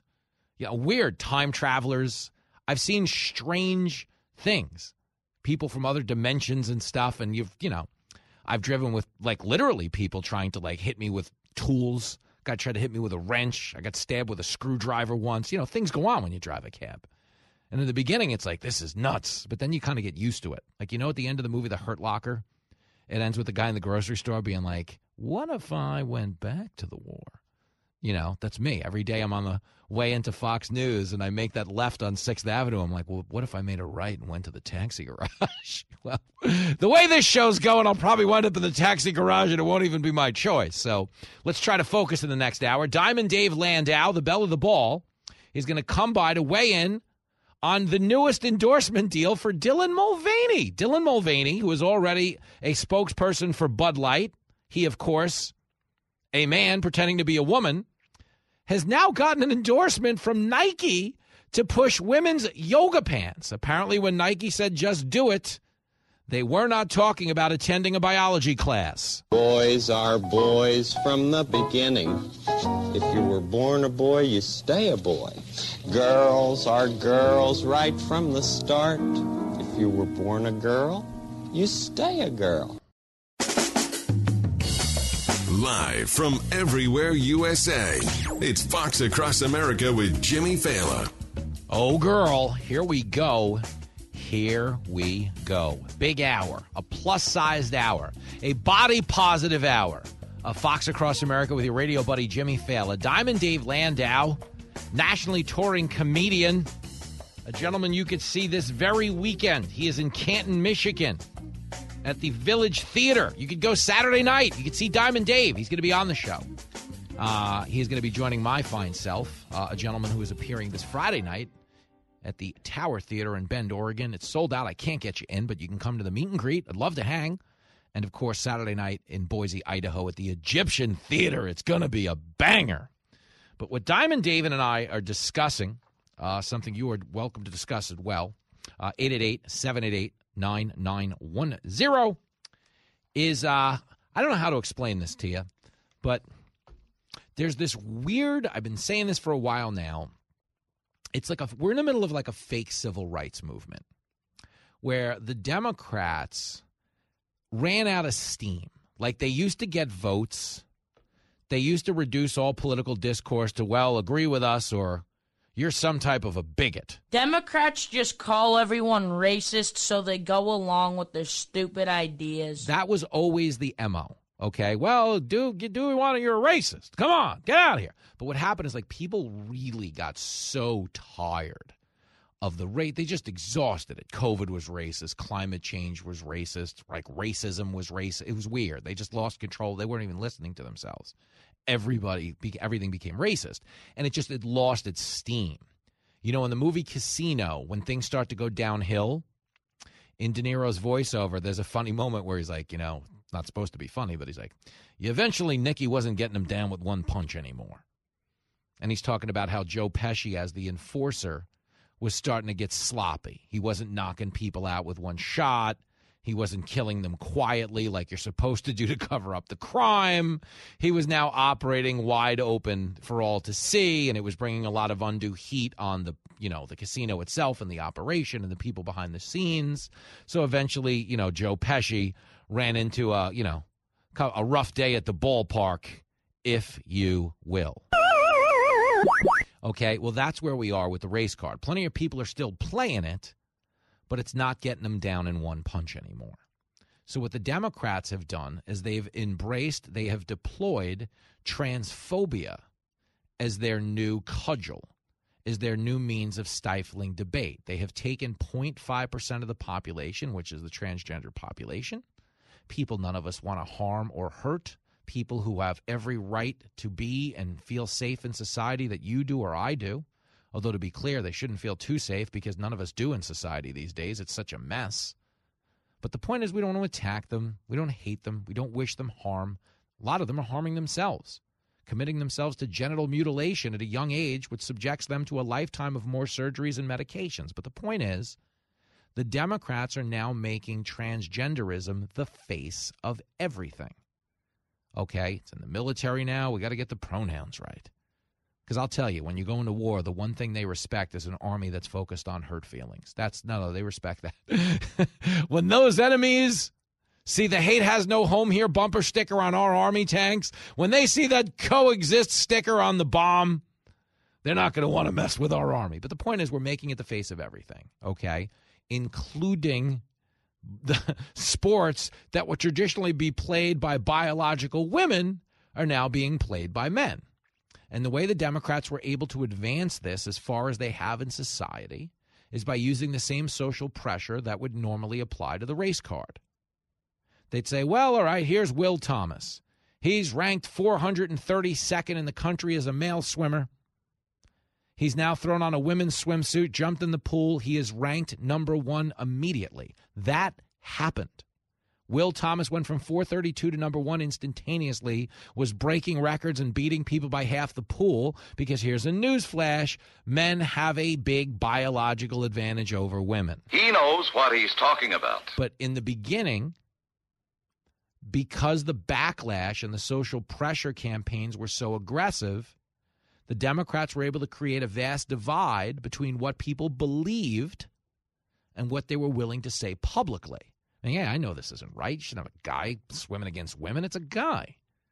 Okay, that was the whole point of separate sports. I mean, the reason in Rocky 3, okay, Mr. T fights Rocky. Okay, no one agrees it would have been fair if Mr. T changed his name to Mrs. T and fought Adrian. This could be a problem. Big problems. You might die. Okay, the point is, we all knew that to be true. But because the backlash was so swift and severe, people like J.K. Rowling, they were like, oh, only women can have babies. And they were like, you monster! You animal! Why don't you just pull out a gun and shoot him in the head? That's how they do it. And people are like, oh my God, gee, ooh, I don't want these people yelling at me. All right, fine. No, no, they're all the same. We're all the same. And that's what they said. And people started to go along with it. And now we had integrated women's sports, which is not supposed to happen. It's called women's sports. It's not supposed to be integrated with men or men pretending to be women. But because this has become an effective societal cudgel, like a fraudulent civil rights movement, the Democrats are now trying to manufacture its surgical civil rights. Hey, from now on, little kids should be able to go out and chop off their genitals. They want to switch genders the age of five or six or seven or eight. That's what they want to do. Go ahead. We're going to go create a marginalized group of people, another minority group in our society, literally manufactured on a surgeon's table, so we can go brand anybody who doesn't support our policies as transphobic. Oh, you don't like climate change? Do you realize what it's doing to the transgender community, you animal? You know, that's for border security. You want to you want to build a wall? Do you know how many transgender people aren't going to be able to flee oppressive regimes now because you built a wall? That's just transphobia, is what it is. Stopping fentanyl from coming across the border. What about all those transgender drug mules? How are they going to make a living? like that's what they do. They use it. They uh, they co-sign it with every piece of legislation they're trying to pass, and then they go back and characterize any objection you might have is based on the transphobia. They do this with racism still. Like the people that still trying to yell racism are still trying to, you know, they don't realize how laughable it looks. They're beclowning themselves. Here's Andrea Mitchell. I'll give you an example. She's over on MSNBC. Andrea Mitchell, for all intents and purposes, is like the college kid hanging out at the high school parties. Like, what are you still doing here? And what I mean by that is when she invokes the race card, she's talking about the Trump prosecution. And here's a clip of her speculating on, well, I don't, who knows? Maybe Trump's just mad at this Alvin Bragg guy for all we know because he's black. You know, because we all know Trump would be thrilled with a white prosecutor prosecuting him. He'd be like, best day of my life. Lock me up. Yeah, this is great. But this is how stupid this is. But this is how they get things done. Clip 15. And it may or may not be coincidental, but both the DA and the judge are people of color, or uh, the judge, as Judge Kiro was, was ethnically Hispanic, I believe, Latino, and of course the DA is black. So they have certainly become targets of his in any case, and their families. You ought to be ashamed of yourself. That's, that's certainly no coincidence. but that's how they got things done with the race card in the past. You listen to it now when there's not as much pressure, where the race card has kind of lost its luster again, and you realize how absurd this was. But two years ago, four years ago, eight years ago, if she was like, yeah, you know, Trump's just mad at this DA because he's black, a lot of people like, yeah, racism. As if anybody likes a prosecutor who's coming after them to destroy their lives. Ah, you know, honey, normally I love a good prosecution. There's something about the criminal justice system cracking down on me that, as you know, just really makes my day. But ever since this black fella came along, like, what world are we living in when that's passable analysis in front of a TV camera and they're confidently advancing that to the world? But they were doing that for the better part of 10 years. Now it sounds ridiculous. So they needed something new. New is now transphobia, it's the new race card. Give us what we want, or you're transphobic. Dylan Mulvaney is now the face of Nike's women's yoga pants. What you just said is one of the most insanely idiotic things I have ever heard. Everyone in this room is now dumber for having listened to it. But it wasn't me saying it, it was Nike saying it. Nike has taken a biological man. You know, yoga pants, Lululemon. Well, now we're going to see Lulu's lemons. Okay, a biological man with a set of nuts is now invi- is now modeling and endorsing women's yoga pants. And why is corporate America flocking to this? They're flocking to this simply because they are a surrogate wing of the Democratic Party and they understand that if they advance this agenda, it gives the Democrats an opportunity to brand any type of pushback as some type of transphobia. I'm telling you, that boy's a genius. That's exactly what it is. Deal, listen, understand, if you don't think this is the goal, the goal is to provoke criticism, provoke pushback. That's why we have drag shows for five year olds. Nobody in this country cared the drag shows were going on. Their bachelorette parties go to drag shows left and right. It's like a big thing. A lot of people in my family went to them. I've always known they've existed. RuPaul's been in the public eye for 30 years. We didn't start complaining until they started having drag shows for five year olds because we had all agreed back when this country had some principles that anyone who wanted to sexualize children shouldn't be around children. That was the dig. That was the move. That was the point. Bingo, man, bingo. But now we turned it into, well, if you don't want a guy named Cinnabons giving your kid a lap dance, you must be some type of a transphobe. What the hell's wrong with you? And that's how this works. And that's why the Dylan Mulvaney thing is being bra- embraced by corporate America. They have a fake civil rights movement that allows them to fight. Well, we're a woke company here at Bud Light. As I was saying on Gutfeld the other night, Bud Light used to come in a cardboard case. Now it comes in a mental case. Okay, you really think about that. An old Tranheuser-Busch. Okay, through Dylan Mulvaney on a beer can. People drink beer to get away from politics. They get away from identity politics. They get some peace from all of this madness. And now you're literally pouring it down their throat. Now Nike has Dylan Mulvaney modeling women's yoga pants. Do you know what an insult that is? To the hundred of million women that live in this country, that a biological woman can't get the woman's endorsement? Like, you think about this. In Hollywood, they yell at you. They're like, well, if you know we're going to be portraying someone who's Indian on camera from now on, it needs to be of Indian descent. You know, if you're going to be portraying someone who's black or Latino on camera, the actor needs to be black or Latino. Okay, that's the way it works. But in order to portray a woman in a corporate pitch campaign, you don't need to be an actual woman. Like, dude, that is madness. But that's where we are. It's a fake civil rights movement. They benefit from the blowback. Here's a, here's a newsflash. Okay, this is real. This is not a joke. Dylan Mulvaney is endorsing Tampax. Dylan Mulvaney is a biological man. Do biological men ever, ever, ever menstruate? The answer would be no. Do biological men ever get periods? I mean, periods, do biological men ever give birth? The answer would be no. So, what on earth is Dylan Mulvaney doing endorsing Tampax?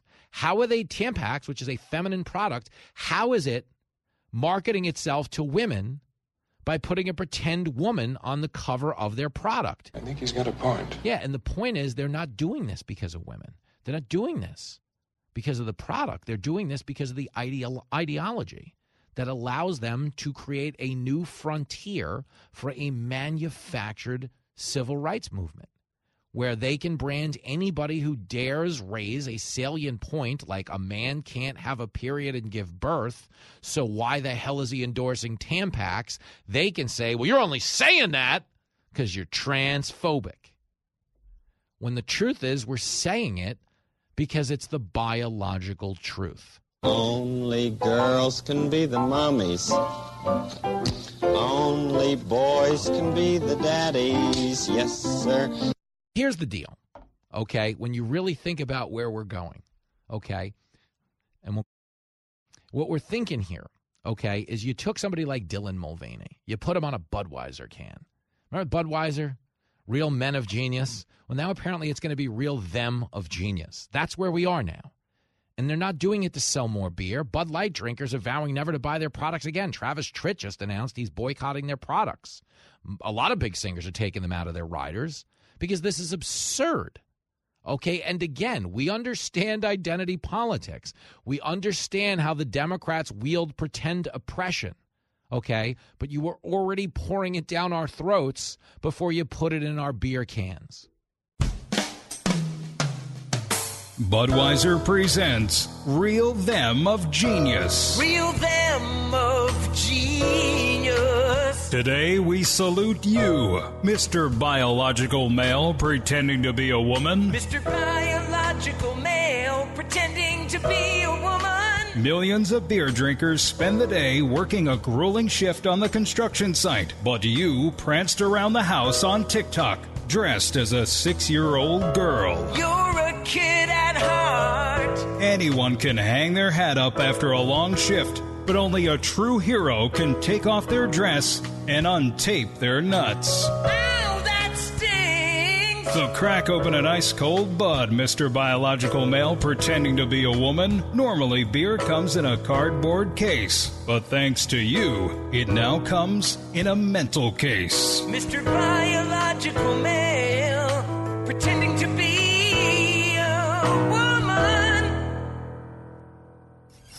You're listening to Fox Across America with Jimmy Failla.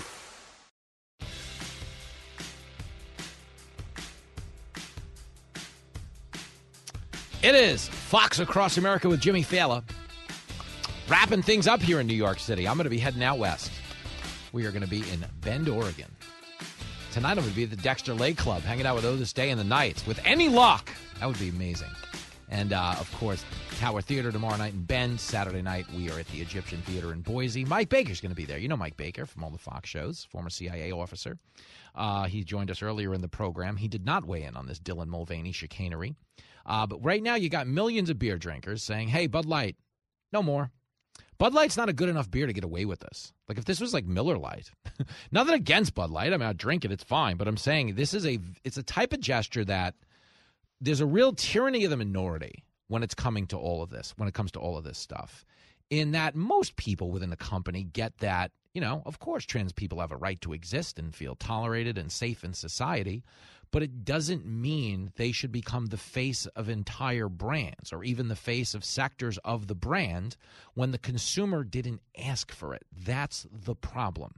Okay. The guy who's drinking beer, as Brian Brenberg said the other night on Gutfeld, beer is not an activist product, it is an inactivist product. Hey, we're going fishing. Let's get a couple of beers. Hey, we're going to sit around watch the ball game. Let's get a couple of beers, you know?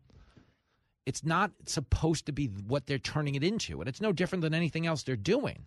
Like the identity politics that they force into like yoga pants. Chris Rock had a great bit about that in the special.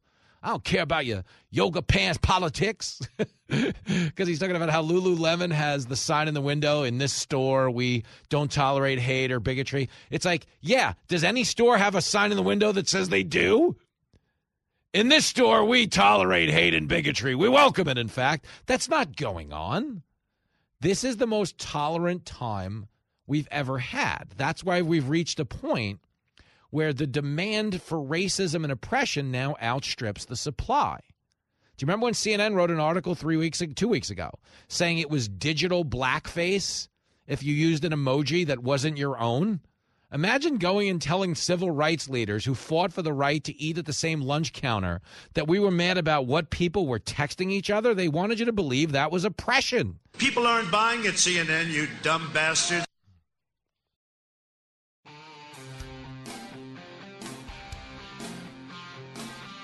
It is Fox Across America with Jimmy Failla, fired up to talk to this next guest. He is, of course, a sensational male comedian, but that does not also mean he couldn't be modeling women's pants for Nike. It's a wild time to be alive. Joining us now to make sense of it, Diamond Dave Landau in the house. Hey, girl. Hey, I don't know if I'm modeling them, but I certainly have them on. Well, uh, as it turns out, the slogan "Just Do It" doesn't apply to going to biology class. No, it. No, I mean just do whatever you want all the time. It's it's such a bizarre time to be alive because like it there's I, there's so many angles to come at this from. But the place I want to start is okay. It all feels so forced. Like he was on a the, guy was on like a, a Bud Light commercial, you know, over the weekend. He's on a Nike thing. Do you know, by the way, Dylan Mulvaney is also endorsing Tampax? Are you serious? Yeah, like that's not a joke. Like I, it's it's it's it's a, they're actually making it harder on comedians because real life is so funny. It's like how do you cartoon that?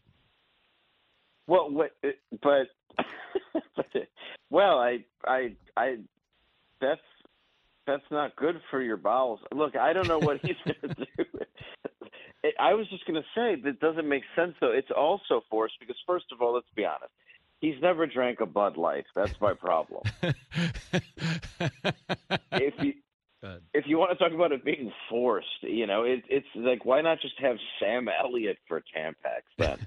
At this point, where it's just like they're super exorbitant for my messier days. Like there's no reason for that. It's just you're taking somebody and trying to force a narrative that I don't think even you understand. Yeah. It just has to be a board meeting of people going, listen. Uh, we all are afraid and we have to keep our jobs. You know that annoying girl?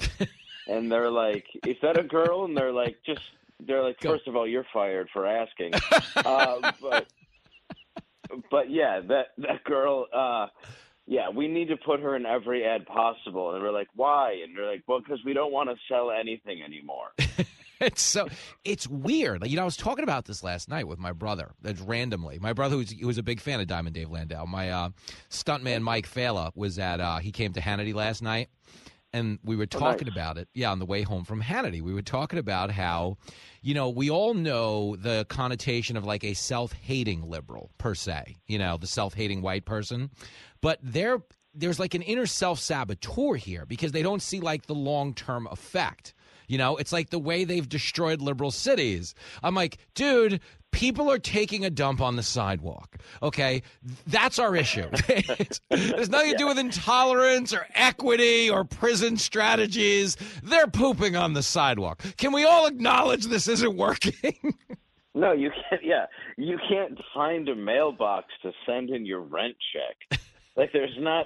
There's that's like every single extreme has happened because you just let it go, oh. and that's the problem with every single city I go to. It's like, oh, this is nice. Is this where there used to be stores? Like, yeah, yeah, those used to be here. it was real something. Do you remember Did those? people used to live here? I'm like, yeah. Like I grew up in Detroit, so I'm used to it. I'm used to going like, oh, I remember when that. Well, actually, I don't. I wasn't alive in the '60s, but I'm used to seeing the shell of something. But this has to be new and shocking to a lot of people. and uh, frankly, I'm like, yeah, you deserve it. Look at it. Like you had, you were all warned by Detroit, you, and, and you jumped on board and did it yourselves. So You know, it's in this version. it. In this version of a Christmas Carol, Ebenezer Scrooge goes to brunch with the ghost of Christmas future. yes, it's yeah, yeah. It's like, look, we had to get uh, Red Wings from the KGB in Russia to bring our city back on the map. Good luck. oh, we're talking to Diamond Dave Landau. Uh, we we are in full fledged. Hey, you kids, get off my lawn. But uh, it's a it's funny that you know when you talk about you know businesses like because Bill De Blasio took a revolutionary approach to the economy here, and now we have this chain that's all over the city. It's called Space for Rent. And Yes, uh, it's great. They're in every every storefront. I mean, it's it's like every, they're like the Pret a Manger. They're just on every corner in New York now. You go, wow, have you been to a space for rent yet? Uh, walk another block. But it's it's so crazy, you know. And yeah, the everything must go chain is gorgeous. so it's but it's but you know it's bad when the Statue of Liberty has a going out of business sign on it. You're trying to sell it back to the French. Listen, we know you're rioting. Maybe you can use this torch that Lady Liberty's holding. Burn Come on, something just a down. torch. Oh, it's funny. Um, I, I just, it's oh so bananas. There was a video yesterday um, that we covered on Hannity where Biden bends over at an airport and like picks up a coin, and like anybody who wants to tell you the economy is fine, okay, the president just picked up change off a runway. Isn't that the Yeah. moment we're supposed to like buy gold and ammo and run for it? Yes, it is. Yes, it is actually because first of all, nobody's picked up change in quite a while because of COVID. Let's be honest. even even homeless people throw it out of their cups. You've seen it happen. They they're insulted when you give it to them. But the president is now going like, is that is that a nickel? Uh, uh, you know, I could Well- use one of those. Well, the, the one problem, though, and this is where we should give him credit, is he went to high school with the guy who's on the coin. You know, That's like, true. yeah, that's true. Yo, Yeah, George, true. I ain't seen your ass in a while. yeah, he did buy his first car with the same uh, same piece of currency. That's funny. Oh, Abe, I remember you. There's our guy. Uh, I'm dying, man, but it's such a crazy time. So, like, there's two things in play here. Okay, the the Dylan Mulvaney thing. It's what you just said originally, which is most people are going along with this because they're horrified. They'll get fired. They don't want to get J.K. Rowling. And to be clear, the J.K. Rowling position, if you remember where this whole Harry Potter boycott started, was hey, there is a biological difference between a man and a woman, and I don't want to pretend otherwise. I tolerate this. I accept this. You can be whatever you want, but please let's not take this to a place of gender appropriation, to which she was called a homicidal clans person out to kill the That's right. entire transgender community. Now, I'm going to go out on a limb and say she's not the irrational party here. Yeah, I'm going to go ahead and say you're right. And uh, me, I'm not really a fan of Harry Potter. It was, you know, after my time. Uh, but I will say that people have said, you know, like, oh, what you could be wizards. It's like, okay, now we got to talk about fiction and nonfiction. this is a big part of our You, society. you got a better shot of being a wizard than you do of giving birth as a man. exactly, you really do. If you put a curse on someone, there's a chance that it might happen. we all everybody who has one of those old Italian grandmothers knows they could put like the malocchio on you or whatever the hell they call Yes. it. And they'll just things start going wrong. Oh yeah, if you've ever walked past like a voodoo shop in New Orleans, you're like, okay, I see how this could be real. but never once has a man ever been put up in stirrups, and the doctor's like, push, push.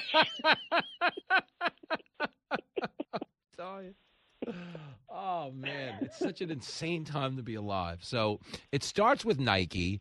Uh, it it runs right into uh, you know this. We we had Bud Light, we had Nike. There's Tampax. There's a few other products, but the, what's even crazier about this story, and this is the part like no one really speaks to, is Dylan Mulvaney was going to game shows like daytime TV and auditioning like a lunatic as a gay man like two years ago. Okay, and was on The Price is Right hopping around, prancing around. He was basically like a heel on a daytime TV show, someone who was like so over the top performative that it would get a big, it was almost like a warm up comic. You know what I'm saying? It'd get like a big reaction from the crowd. And then made the calculation of, you know, if I get on TikTok and just become a woman, like I'm really going to get clicked. This is someone who wanted to make it into show business and become relevant. And I think has succeeded beyond all believable bounds because it went from like, hey, I'm kind of a mental case on TikTok to the White House started inviting influencers to the White House, at which point corporate America was like, oh, I guess this is our thing now. And they've just started throwing, uh, you know, big capital, big capital behind this. And the thing is, again, None of us say they don't have the right to exist or go get them. That's not being said. But when you're talking about 0.5% of the population has now become the spokesperson for 50% of humanity in this country, meaning women, like it's a little ridiculous. Like I like I feel like we're getting to a point, you know, when they like to yell at us about equity, how can 0.5% of the population have 50% of the representation? It, it makes no sense, and the part of it too is it's like we're we're so worried about women's rights, and men are like, well, we can make that happen. We'll just become women then. I know. That way, we can still reap all the benefits. Yeah, I see, yeah. By the way, if if if the patriarchy is so omnipotent and it's ruining everything, yeah, why are so many men becoming women? Right. it doesn't make any sense. And then we're just, and you're right. This guy, the problem I have with this guy is he's annoying. A girl, whatever the, I, you know, that's the thing. Is We even mean- right now when I'm talking to you, I don't even know what to say because the whole thing is, like you said, it's it's a costume party for a guy who wants attention. That's the truth. If anybody wants to be honest, it's somebody who he's like when on Price and uh, Price is Right, probably plus one somebody because he's a scumbag.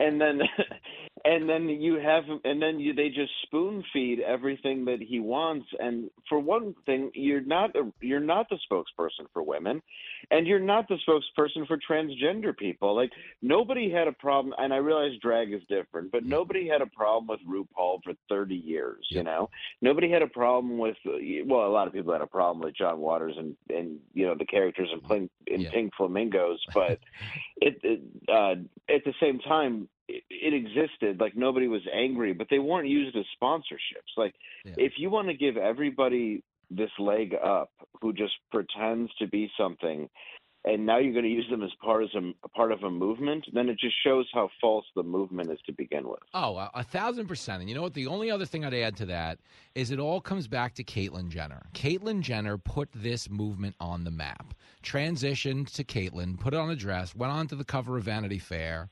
Okay, then got an ESPN Courage Award. We immediately started reconfiguring bathrooms in the rest of the society. And then she said she was a Republican, and they kicked her out. Like, hard, though. Like, you know, when someone rushes the stage at a Skid Row concert, it's not enough that they tackle you. Like, you leave feeling like you did 18 in life. Like, you have felt the oh no you no no you're done no that's entirely true but she but uh, caitlyn only did it because let's be honest killed a guy with her car or bruce did and he was like uh-oh i better i better put on i better put on a disguise and when the police showed up they're like is bruce jenner here and caitlyn's like no Listen, I, I can I tell you something? Outfired the whole thing. I run into her once in a while, and she would laugh at that. Like she is Oh, hilariously funny. Like hilar- like she would laugh at that. You can make fun of her all day, and it's probably it's probably half true. probably like you know what? No, but it's amazing because it was like Monday they were like Caitlyn Jenner's so brave. Tuesday they were like Caitlyn Jenner's so so beautiful. Wednesday they were like Bruce Jenner's a Republican hate monger. I was like, wait, Bruce. Exactly that. Yeah, you're like, wait, so because of her politics, you no longer agree with uh, how she feels as a person? Yup. Yes. she doesn't agree with me on this side. Well, what what are what are your feelings on that? I don't know. I just know I'm supposed to be mad. Oh, okay. That's where we're at on this. Right. Uh, really quick, Diamond Dave Landau, you're at the Village Theater in Canton, Michigan this Saturday night. Is that true?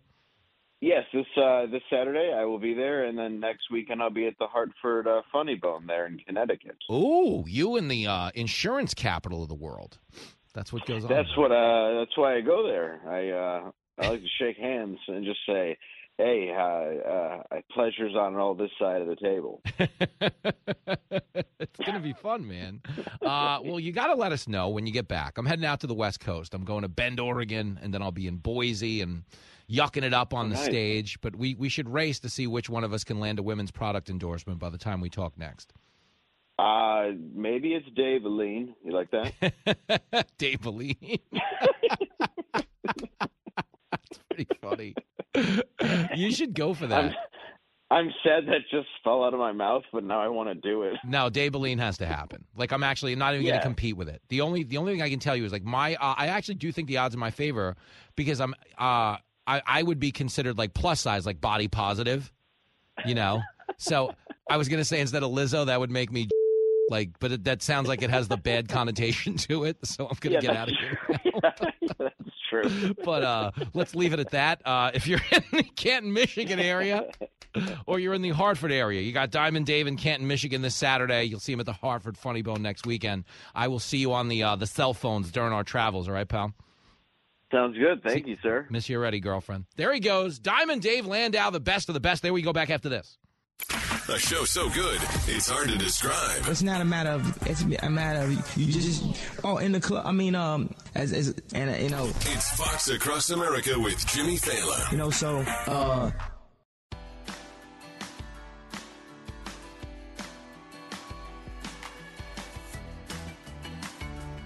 It is Fox Across America with your main man, Jimmy Failla, getting ready to hit the road tonight. And I gotta be honest, I'm fired up to go see the gang, man. We're getting the band back together. We will be in Bend, Oregon. I fly out right after we get off the radio right now. And uh, we'll be hanging at the Tower Theater. The show is sold out, uh, but there is a bar. You can come to the meet and greet. You can come hang out if you're in the area. I'd love to meet you. If you're a fan of this show, my gosh. Uh, and of course, uh, Saturday night in Boise, Idaho. Mike Baker's going to be there with all of his CIA intel, so we're going to get into some real hijinks after the show. That, of course, is at the Egyptian Theater. And if you can't get a ticket, you can still get in and hang out. But if you bought a ticket, if you're going to the show, like get your camera ready, let's take some selfies, uh, just behave. Okay, the problem I keep running into on the road right now is there's a lot of passion when we get together. We have like a good crowd. Everybody's fun. And like you're allowed to buy me a drink, but don't buy me 85 drinks. Like the last two stops I made, and I brought my son. My kid is 14, and they're still like, ah, you know what you need? You need 85 shots of tequila. That's what you need. We love you, Jimmy. We love the show. So what if we just killed you right here on stage? That's what goes on every time. I can always tell within a minute of getting on stage where this thing is heading. I got a bad feeling about this. but hopefully not this weekend. I think it's going to be rowdy. And I think, like, personally, like, I'm so excited. There's a lot to talk about. I got to host Gutfeld this week and Hannity and everything in between. And it's just crazy. We, just, you know, we, we began the week by arresting a president you know, we've middled it with a a guy endorsing women's yoga pants. Uh, a guy is endorsing Lululemon despite the fact that he has Lulu's lemons in his pants, if you will. Uh, a wild time to be alive, but if ever there was a moment to get out and celebrate some stand up comedy, I do think this is it. So if you're in the area, uh, if you cannot make it and you're not in that part of the country, do not be dejected. Uh, I'll be back on the East Coast in two weeks. I will be at Bananas Comedy Club in East Rutherford, New Jersey. And then May the 6th, I am at the Santander Performing Arts Center in Reading, Pennsylvania. That is myself and Kennedy. May, May the 20th, Clearwater, Florida, down there with all the Scientologists. It's going to be great, going to get nuts. And then June the 3rd in Davenport, Iowa. June the 10th in Mesa, Arizona. June the 24th out in the Liberty Opera House in Kentucky. Hey, girl. And then June the 8th will be at the Holland Civic Center in Holland, Michigan. And June the 29th, check it out, Jenny Failla's hometown of St. Mary's at the Grand Opera House in St. Mary's. And then one August date, as of now. They're trying to keep me on TV and stop me from eating so much Cracker Barrel on the road. August the 25th, this is just announced. Kennedy and I will be headlining the Green Valley Ranch in Las Vegas, Nevada. That's going to be a big one. But it's go time for your radio buddy. Heading over to the Aeropuerto. If anybody needs me, I'll be slamming Michter's in the lounge, and I'll see everybody on the other side of the country. Until then, be a Republican, be a Democrat. Dude, just don't be a. I'm Charles Payne. Listen to my Unstoppable Prosperity podcast so I can get you making money right now. Whether stocks are hitting new all time highs or in free fall mode, opportunities abound. So, why are so many potential investors still sitting on the sidelines? In a new season of my podcast, I'm going to get you in the game. After 38 years on Wall Street, I'm ready to impart some lessons and get you invested in the greatest wealth generating machine in history. Listen anytime, everywhere at foxbusinesspodcast.com or wherever you listen to your favorite podcast. Listen to the show ad free on Fox News Podcast Plus, on Apple Podcast, Amazon Music with your Prime membership, or subscribe wherever you get your podcasts.